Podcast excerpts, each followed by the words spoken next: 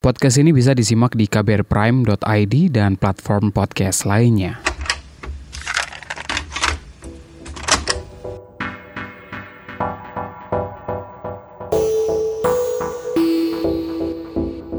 Suatu ketika saya ngobrol bareng seorang teman perkara rencana perjalanan. Waktu itu, entah apa pangkalnya, kita jadi ngobrol mengenai apakah traveling atau pelesir itu bisa jadi jalan untuk menemukan diri kita atau jangan-jangan it's how we escape from ourselves. Jangan-jangan kita malah lari dari diri kita sendiri. Ya, yeah, asal melarikan dirinya sih nggak keterusan ya. Hidup jadi buronan itu kan nggak menyenangkan. Traveling atau pelesir ke satu tempat yang baru atau asing mengizinkan kita buat belajar, mengenal, atau ketemu dengan hal-hal yang baru, termasuk orang-orang baru. Salah satu cara terbaik buat mengenal yang asing itu, kalau saya, ya kudu kenal sama orang lokal. Website semacam couchsurfing atau aplikasi kayak Tinder atau yang lainnya bikin kenalan sama orang baru jadi lebih gampang. Tapi lain perkara kalau kita ngomongnya perkara menemukan atau mencari cinta. Bareng Bella Husky atau yang biasa disapa Misturis, saya bakal ngobrolin dua perkara itu.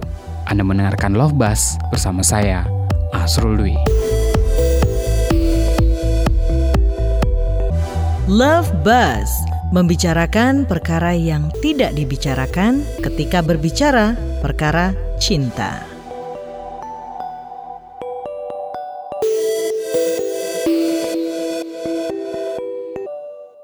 Kenapa sih demen banget traveling gitu?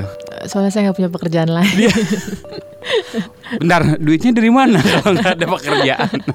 Awalnya kenapa suka traveling? Gimana? Namanya hobi ya susah susah. Waktu itu jadi pernah sekali diajak sama mama waktu itu pas traveling gitu. Jadi awalnya tuh ikut sama mama traveling. Sorry, bukan ikut sama mama traveling. Jadi ikut sama dia dinas. Terus jadi si mamanya meeting, saya jalan-jalan gitu. Waktu itu pas kebetulan di Malaysia kan. Kok waktu dicobain kayaknya enak ya jalan-jalan sendiri gitu ya. ketagihan aja dari situ gitu ceritanya. Terus kepikiran untuk jadiin duit gitu ya? Awalnya belum. Waktu itu cuma senang di direkam aja terus kayak biar sharing sama sama teman-teman kan. Jadi biar nanti kalau misalnya biasanya kan kalau zaman dulu masih suka foto-foto pajang di Facebook. Nah, hmm. kayaknya kalau video kok lebih menceritakannya lebih banyak. Jadi akhirnya bikin video gitu. Udah berapa lama sih? Full traveler. Uh. Um, 2016 ya mulainya. Uh. Oh, oke. Okay. Kalau yang full ya. Apa sih yang ditemuin mungkin selain menyenangkan gitu apalagi yang ditemuin ketika traveling gitu. Kalau ngelihat videonya sih seringnya solo uh, uh, gitu ya. Uh, senengnya gini. Jadi kalau misalnya pas kita traveling itu kan saya karena saya sendirian, mm -mm. jadi pasti terpaksa mau nggak mau cari teman orang lokal. Mm. Nah, jadi karena kenalan itu kan kita mengenal mengenal mereka gimana, terus budayanya gimana. Jadi kayak lebih belajar aja mereka tuh seperti apa sih gitu dan berbeda dengan negara kita kan. Mm. Akhirnya itu yang bikin saya seneng traveling juga karena mengenal budaya orang berbeda dari berbagai macam negara. Tapi mereka kebanyakan cukup terbuka kan Bella pakai jilbab mm -hmm. gitu kan pasti ada banyak pertanyaan kan banyak di orang-orang ini gitu kan. Makhluk dari mana gitu kan. banyak banget yang nanya. Karena gini biasanya kan kebetulan karena mungkin beda budaya ya. Jadi mereka pasti outspoken sih lebih ngomong e, maaf ya kamu saya boleh nggak nanya kamu kan uh, begini jadi dia bilang kamu tuh uh, muslim berarti kamu nggak minum alkohol nggak makan babi terus kamu juga nggak nggak melakukan seks gitu jadi ya, mereka tuh yang heran akhirnya mereka nanya-nanya lagi di situ gimana apakah kamu nggak boleh bersentuhan dengan laki-laki atau gimana terus kalau misalnya kamu nggak ada makanan lain kecuali babi bagaimana? Jadi mereka kebetulan pertanyaan yang mereka punya terus akhirnya ngobrol ketemu saya tuh jadi ngobrol gitu. Saling belajar juga gitu ya mm -mm. sebenarnya gitu. Mm -mm. berarti kebanyakan orang-orang yang ditemuin Bella cukup terbuka gitu lah ya iya, terhadap orang asing gitu. Mm -mm. tapi kalau ke Eropa gitu pernah dapat ini enggak sih uh, semacam apa ya? Uh, dirasisin iya atau kan masih ada stigma juga juga ada mereka juga ya nggak semuanya terbuka kan pasti ada orang yang rasis juga oh kan. banyak. Nah, Eropa uh, banyak banget. Eropa banyak banget. Cuman ya karena saya pemikirannya mungkin begini ya. Kan uh, gue cuma datang doang ke situ. Nggak nggak ada rencana tinggal jadi kayak ya udah cuek aja. Gitu sih. Dan memang kalau misalnya kayaknya gini sih saya punya pemikiran. Kalau misalnya kitanya takut mereka juga ju justru lebih meng ini ya mengintimidasi ya. Jadi saya nggak pernah nggak pernah. Kalau misalnya udah ketahuan nih orang nggak suka ya kita lihat-lihatan aja gitu jadinya. Kayak sinetron. Traveling kan pasti ketemu banyak orang. Mm -mm. gitu ya kemudian di beberapa video terakhir sebelum ngomongin soal bule penipu mm -hmm. Di situ kan ada cerita kemudian Bella memutuskan untuk bikin uh, account di situs dating, Dating gitu ya. Ketemu banyak orang gitu ya, uh, nggak cuma di Indonesia doang, di luar sana juga banyak. Kenapa kemudian memilih untuk uh, bikin akun di online dating site? Oh, karena kan kebetulan karena kalau traveling pasti ketemunya kan warga negara asing. Saya memang waktu itu tidak mau mencari warga negara asing. Jadi carinya kayak mas-mas gitu sebenarnya. Tujuan awalnya nyari nyari yang Di dunia lokal. nyata banyak loh ya. Iya. Cuma saya jarang ketemu orang ja- karena jarang di Indonesia, jadi jarang ketemu mas-mas. Akhirnya carinya, oh yaudah kalau gitu cari di ini deh online dating gitu. Awalnya di situ mencarinya memang eh, yang lokal. Tapi ternyata yang lokal nggak ada yang menghubungi saya, nggak laku ya. Kenapa kira-kira ya? Entah. Ada obrolan yang menarik sebenarnya di dalam video itu obrolan sama orang tua kalau nggak salah di dalam mobil gitu ya. Soal perkara dibilang anti jodoh dan sebagainya. iya benar, benar. Menanggapi komentar yang semacam dari orang tua pula gitu. Eh, Gi- Bella cuma ketawa-ketawa doang kan. Tapi sebenarnya di dalam hati gitu apa yang kira-kira pengen diutarakan gitu kira-kira. Kesel sih sebenarnya kayak eh, please deh, bukannya bukannya karena nggak mau juga, cuman memang nggak ketemu, belum ketemu kan. Nah kayaknya kan banyak orang tua berpikir ini anak kayaknya bukannya kayaknya nggak mau nggak mau nyari, makanya dipikirnya dipikirnya mereka tuh karena nggak mau nyari inilah makanya nggak ketemu. Padahal kan kenyataannya kan nggak kayak belanja di Alfamart gitu. Kalau suka tinggal ambil gitu nggak Oh, gitu ya. Comotnya kita pasti kita juga masih tahu orangnya kayak gimana, nggak langsung asal milih kan. Sebagai seorang perempuan 30 something gitu ya em, dan kemudian lajang eh tapi lajang berarti untuk sekarang ini sebenarnya bukan pilihan juga ya karena keadaan dasar itu. Eh, karena memang bera- beberapa ada gitu kan yang mendekati gitu. Mm. Cuman kan kita mencari yang cocok ya, yang sesuai kan. Kalau misalnya memang saya punya pemikiran kalau dari awal udah kayaknya nggak cocok nggak usah dipaksain. Ada kan yang berpikir dijalanin aja dulu. Nah tapi kan ada hal-hal krusial yang kayak udah ini dari basic aja nih kayak nggak masuk. Kenapa harus dipaksain gitu? Jadi karena kalau dari awal udah nggak masuk, saya nggak akan maksain dengan menjalani dengan orang-orang yang nggak masuk itu gitu. Makanya Hmm. masuk ke dating site itu tuh untuk mencari yang mungkin kita satu visi misi. Duh, kayak caleg ya. Ya kayak nyari partai gitu cocok. Kan memang kenyataannya kayak gitu kan. Banyak yang melihat nikah itu kan jadi semacam goals dalam hidup Mm-mm, presta- Eh, achievement. achievement. Bener. Nah, kalau Bella ngelihat hal yang serupakah eh, atau ada punya pandangan lain karena kan nggak nggak pengen terburu-buru itu tadi gitu kan. Oh enggak, karena kebetulan ibu saya kan pengacara. Hmm. Terus udah kasus saya kasus yang dia tanganin masalah perceraian kan banyak banget. Hmm. Jadi saya nggak berpikir bahwa nikah itu achievement. karena kalau yang berpikir nikah itu achievement sering-sering bergaul ke pengadilan agama ya. sering-sering bergaul sama yang pernikahannya berantakan gitu. Jadi eh, kalau saya punya pemikiran menikah itu kan sebenarnya kayak usia juga. Jadi udah udah ada rezeki dari Allah kapan, waktunya di mana, gimana ceritanya, yaitu nanti akan tiba waktunya. Kalau misalnya mas sekarang belum dikasih ya syukurin aja. Mungkin maksudnya Allah tuh mungkin eh, kita saya harus mempersiapkan diri dulu sebelum ketemu dengan jodoh yang terbaik yang dipilihkan sama Allah gitu. Cuman yang yang gerah sih orang-orang sekitar aja kayak Nah itu dia. Ngadapin kegerahan orang-orang yang di sekitar itu kan kadang-kadang ganggu gitu. Apalagi kalau kemarin pas lebaran gitu kan pasti ada banyak pertanyaan kapan kawin? Gitu kan. Sudah punya anak berapa? Gitu Iya, kan. iya.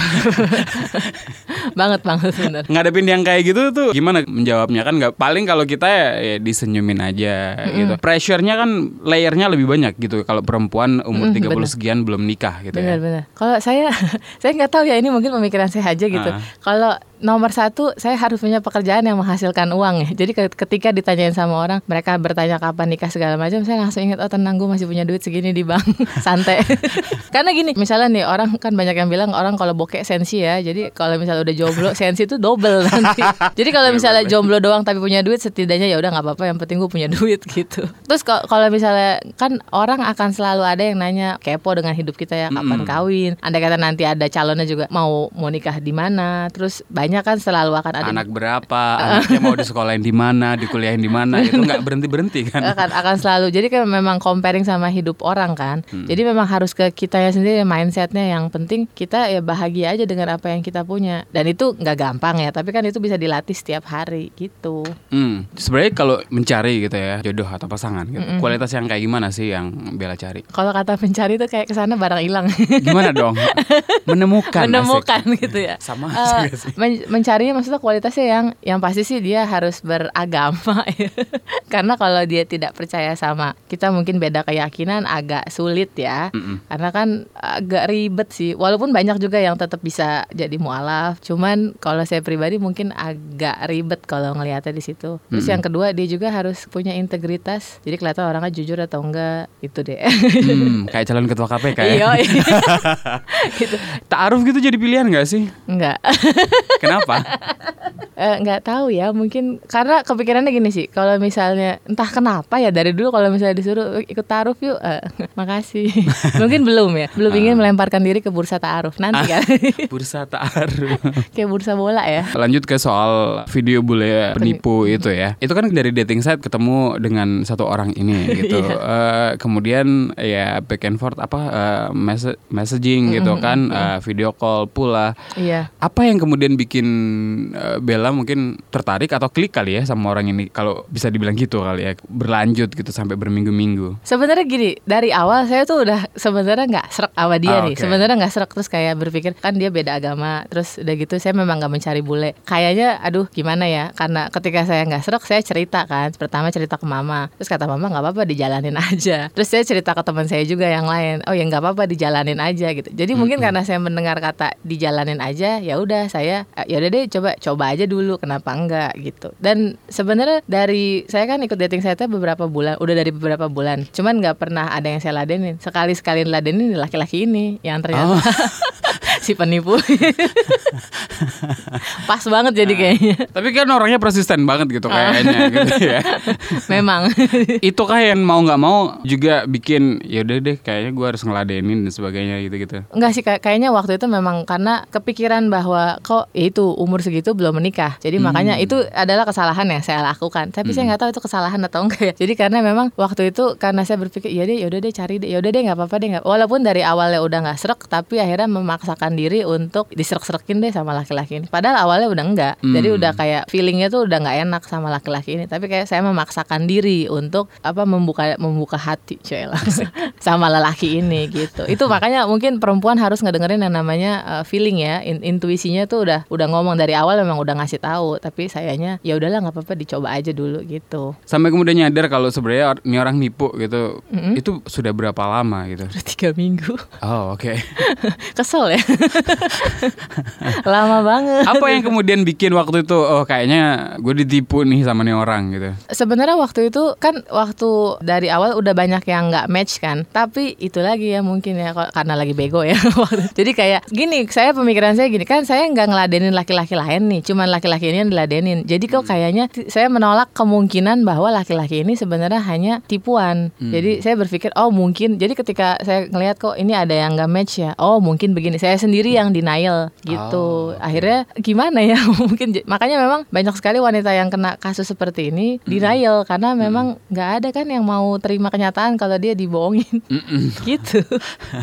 kayaknya indah banget gitu Oh, kan oh, oh, kayak too good to be true gitu nah kan. itu dia Mm-mm. ada banyak message itu gak sih dari orang-orang yang ngeliat video Banyak banget. yang punya pengalaman serupa Mm-mm, gitu banyak dan banget. melewati fase yang kayak gitu juga gitu ya Eh, banyak banget, cuman mereka masih nyangkut di dena- denial ya, di denial lama nyangkut ya. Hmm. Terus kayak eh, meminta, Mbak bisa nggak tolong dicariin lelaki ini siapa? Terus saya udah bilang kan, waktu itu saya bisa menemukan laki-laki ini karena kebetulan lelaki ini memang public figure, jadi gampang Hmm, ketemunya hmm. dan memang dibantu sama teman saya. Jadi eh, mereka tuh banyak yang mau mau mencoba menemukan si wajah aslinya gitu. Dan nanti kalau misalnya udah ketemu, biasanya nanti mereka akan mencoba usaha mendekati si lelaki yang asli gitu. oh damn Jadi memang psikologisnya gitu. kok gitu ya Kayak banyak kan. Makanya kalau udah saya akan bilang ya udah kamu nggak usah mencari siapa lelaki aslinya. Ya terima aja kamu jadi korban dan kamu udah ditipu sama laki. Setidaknya kamu sudah kalau misalnya belum transfer duit, setidaknya kamu hanya sudah buang waktu ya, korban perasaan. Mm-mm. Nah, udah move on, move on dengan hidupmu terus kamu ya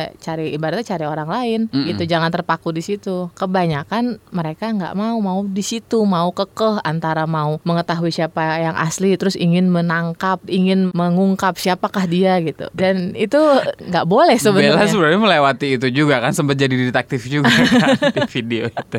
Ka- Kalau waktu itu sebenarnya gini, sebenarnya nggak kepikiran untuk jadi detektif. Cuman mau mau bikin video edukasi kan. Tapi ternyata ada kesempatan ya. Alhamdulillah pertolongan Allah ya. Jadi ada kesempatan untuk mengungkap siapakah Ah. dia gitu. Jadi ternyata ya ada pertolongan aja. Tapi awalnya nggak nggak nggak ada niatan untuk wah gue harus mengungkap siapa dia. Nggak ada nggak ada kepikiran begitu. Waktu itu sempat pakai Google Image Reverse, Google Image. sempat nyoba itu tapi juga nggak berhasil Nggak ketemu, gitu ya. heeh. Ada pilihan lain? Ada Thin bisa Eye, apa? bisa lewat dari Pim Eyes Hmm. yang pertama, terus yang kedua dari Thin Eyes. Tapi katanya yang baru itu pakai Yandex yang dari Rusia, website Rusia itu katanya lebih lebih lebih banyak lagi pilih. Maksudnya dia lebih bisa lebih wide ininya jangkauannya. Cuman kalau Hmm. misalnya dari beberapa itu nggak ketemu juga berarti emang suratan takdir nggak boleh ketemu. gitu jadi. Tapi terus gimana kita bisa tahu kalau kita ditipu sama nih orang gitu? Kan itu ada 6 episode gitu ya. Kalau mungkin boleh dirangkum gitu, kira-kira red flagnya itu apa saja sih eh, yang mengindikasikan kalau kita ditipu gitu sama orang yang kita kenal dari dating site? dating gitu? site. Nomor satu ya terlalu cepet ininya.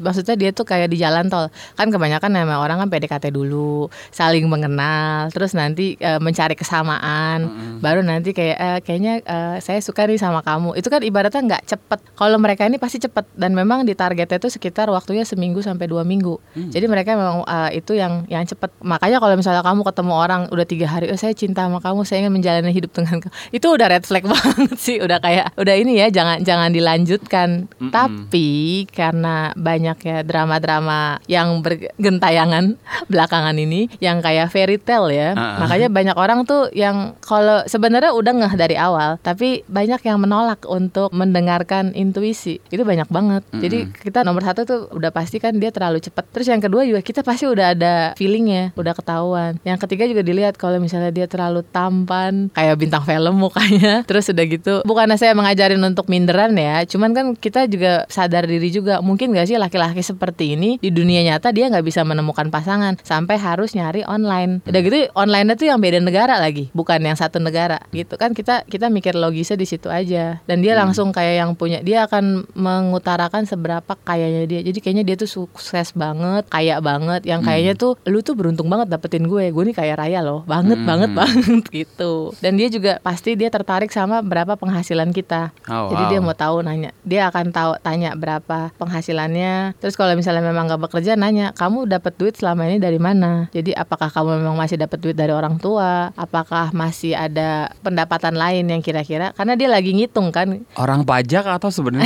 dari pasangan? ya orang sensus ya.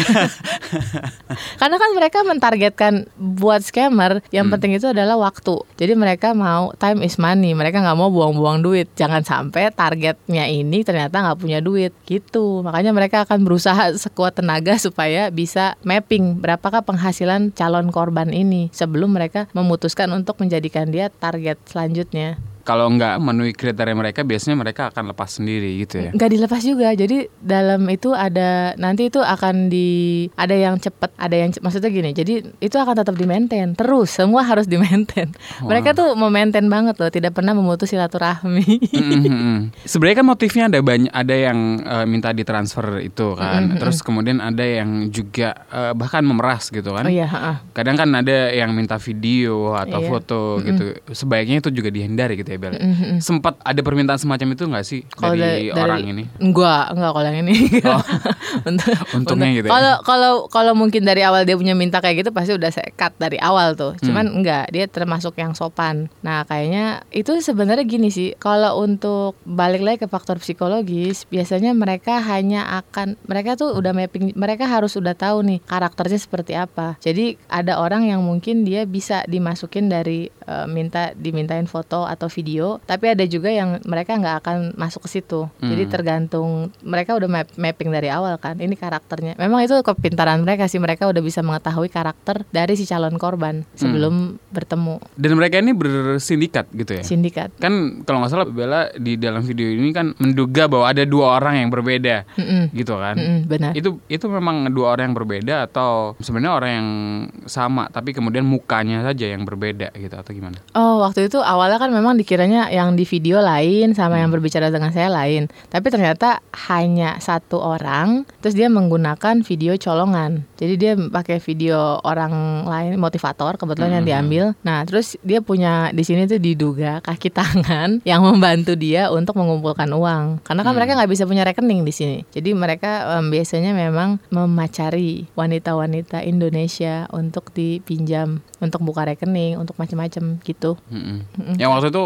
kalau salah di Bali ya? Enggak, Atau tapi itu di Jakarta. Oh Jakarta. Jakarta, Ya? heeh. Hmm, Oke. Kalau ngelihat di video itu gitu, Bella sempat nunjukin video pas video call kan? Oh iya. Ada rekaman itu. Sebenarnya ketika kedua kali video call itu terjadi, Mm-mm. sebenarnya saya sudah nggak kalau itu video yang sama gitu. Enggak, kalau saya enggak. Sekali lagi ya perempuan agak-agak blonde. kalau lagi blonde tuh blonde emang. Pertama Video call. kali video call itu juga video yang samakah gitu ketika nyadar Heeh. atau sebenarnya video beda-beda sih atau gimana? sama ternyata. Ternyata pas saya Ah. lagi ngedit itu baru kelihatan ternyata itu memang video yang sama. Cuma nama dia timingnya diganti.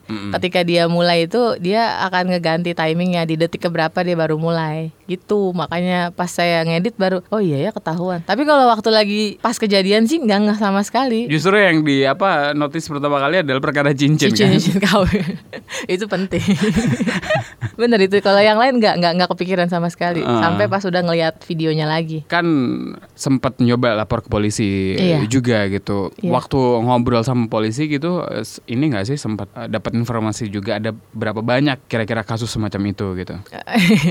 iya polisinya sih udah ketawa ya waktu di, diceritain kayak karena polisi. Kata polisi ya udah banyak banget udah terlalu banyak memang yang kasus seperti ini. Dan bapak polisinya oh ba- bagus sih kalau kamu nggak transfer. Tapi mereka banyak menemukan yang kasus transfer terus datang terus nangis terus minta tolong dibalikin duitnya. Jadi polisinya juga udah saking banyaknya mungkin mereka udah mereka nggak bisa ngapa-ngapain. Karena kan mereka nggak bisa nggak bisa membantu kecuali memang si orangnya sendiri yang lapor. Nah kebanyakan kan korban nggak mau lapor yang datang justru keluarganya yang menceritakan. Tapi kalau misalnya si laporan si korbannya itu nggak bikin laporan mereka nggak bisa diproses. Apalagi kalau misalnya udah beda negara kan. Mm-mm. nggak tahu lagi. Tapi kalau kayak kasusnya Bella kan sebenarnya orangnya ada di Indonesia kan di Jakarta. Dan memang kebanyakan kayak gitu nggak sih? Atau kebanyakan di Jakarta memang. Di Indonesia sorry. Dan itu berarti kan bisa sebenarnya bisa di tracking kan sama polisi kalau dilaporkan gitu. iya. Kalau sebenarnya mau melapor selain orang yang bersangkutan yang transfer gitu ya, iya apa saja sih yang perlu dipersiapkan dulu? Oke, nomor satu sih waktu itu transfernya dari mana, dari area mana? Supaya bisa ketahuan TKP-nya di mana. Jadi itu nanti masuknya ke TKP. Nah nanti dari TKP itu kamu melapor ke Polda, eh Polsek ya saya lupa. Sekarang lupa polsek, nih. polsek kali. Polsek. Nah, yang paling dekat deh. Iya polsek. Jadi ke, dari polsek, terus nanti bikin laporan ke sana, bawa juga bukti transfernya, terus bukti percakapannya juga di screenshot. Kalau bisa udah di screenshot, udah di print, biar nanti ada tanda, ada bukti karena mereka akan minta kan gimana sampai si lelaki itu minta kirimin kenapa, apa alasannya. Terus mereka juga akan minta nomor rekening yang dituju gitu. Nanti udah nomor rekening yang dituju itu, ya udah kita masukin laporan. Nanti kalau misalnya sama, sama polisi udah dicatat, udah dibikin laporannya, kita bisa nerusin ke bank dengan harapan si nomor rekening yang digunakan itu bisa dibekukan. Tapi kalau sebelum ada transfer kita nggak bisa Belum, belum belum jadi Lapor gitu. korban. Makanya saya belum korban. senewan nggak sih jadinya? Kesel sih. Sebenarnya kan udah korban ya. Iya, korban perasaan loh Pak, itu mahal banget loh. Dan waktu ya. Iya banget, aduh, eh nggak perasaan banget sih itu yang paling yang paling menguras ini kan. Cuman memang kalau belum korban ya belum bisa. Tapi itu nggak bikin kapok kan? Masih punya akun di Udah enggak. Detik- Oh udah enggak Udah ya? enggak ditutup. Udah kapok. Bukannya kapok sih, cuman waktu itu dikabarin dikasih tahu sama teman saya. Kebetulan kalau misalnya mereka sudah tahu nih kamu, takutnya nanti mereka tahu namamu siapa, di mana, nanti dia bisa memberitahu ke teman-temannya yang lain. Jadi teman-temannya nanti akan mendekati saya. Jadi kayak di antara para scammer nih, nih ada makhluk nih, coba nih dideketin. Jadi nanti akan berbagai macam scammer yang datang gitu. Makanya saya menutup itu semua. Sebuah waktu video ini keluar keluar. DM DM Instagram gitu nggak terima ya? Oh dari dulu emang nggak pernah nggak pernah ngeladenin sih kalau dulu dari Hmm. DM DM gitu kecuali yang memang ada hubungannya dengan um, misturis. Selain itu kalau yang ngajak kenal memang nggak pernah diladenin dari dulu. Pertanyaan terakhir, cinta menurut Bella apa? Aduh, duh, ini ini pertanyaannya sulit banget. Jadi pertanyaan cinta itu menurut saya, wah saya juga bahkan belum tahu nih gimana ya. Nggak boleh ini ya, phone a friend. Kalau cinta itu mungkin ya menurut saya di mana kita bisa memikirkan orang lain ketimbang diri sendiri. Gitu. Jadi ketika kita menempatkan dia di melebihi dari segalanya, mungkin menurut saya itu cinta. Gitu. Itu Hmm. aja nggak panjang-panjang. Kayaknya ya.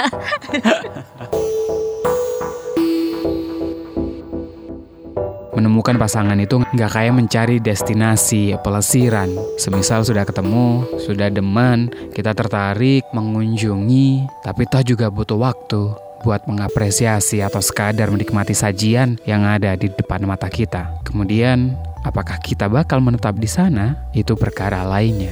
Vlog Bella tentang bule penipu bisa dilihat di akun YouTube atau Instagramnya Miss Turis. Love Buzz membicarakan perkara yang tidak dibicarakan ketika berbicara perkara cinta.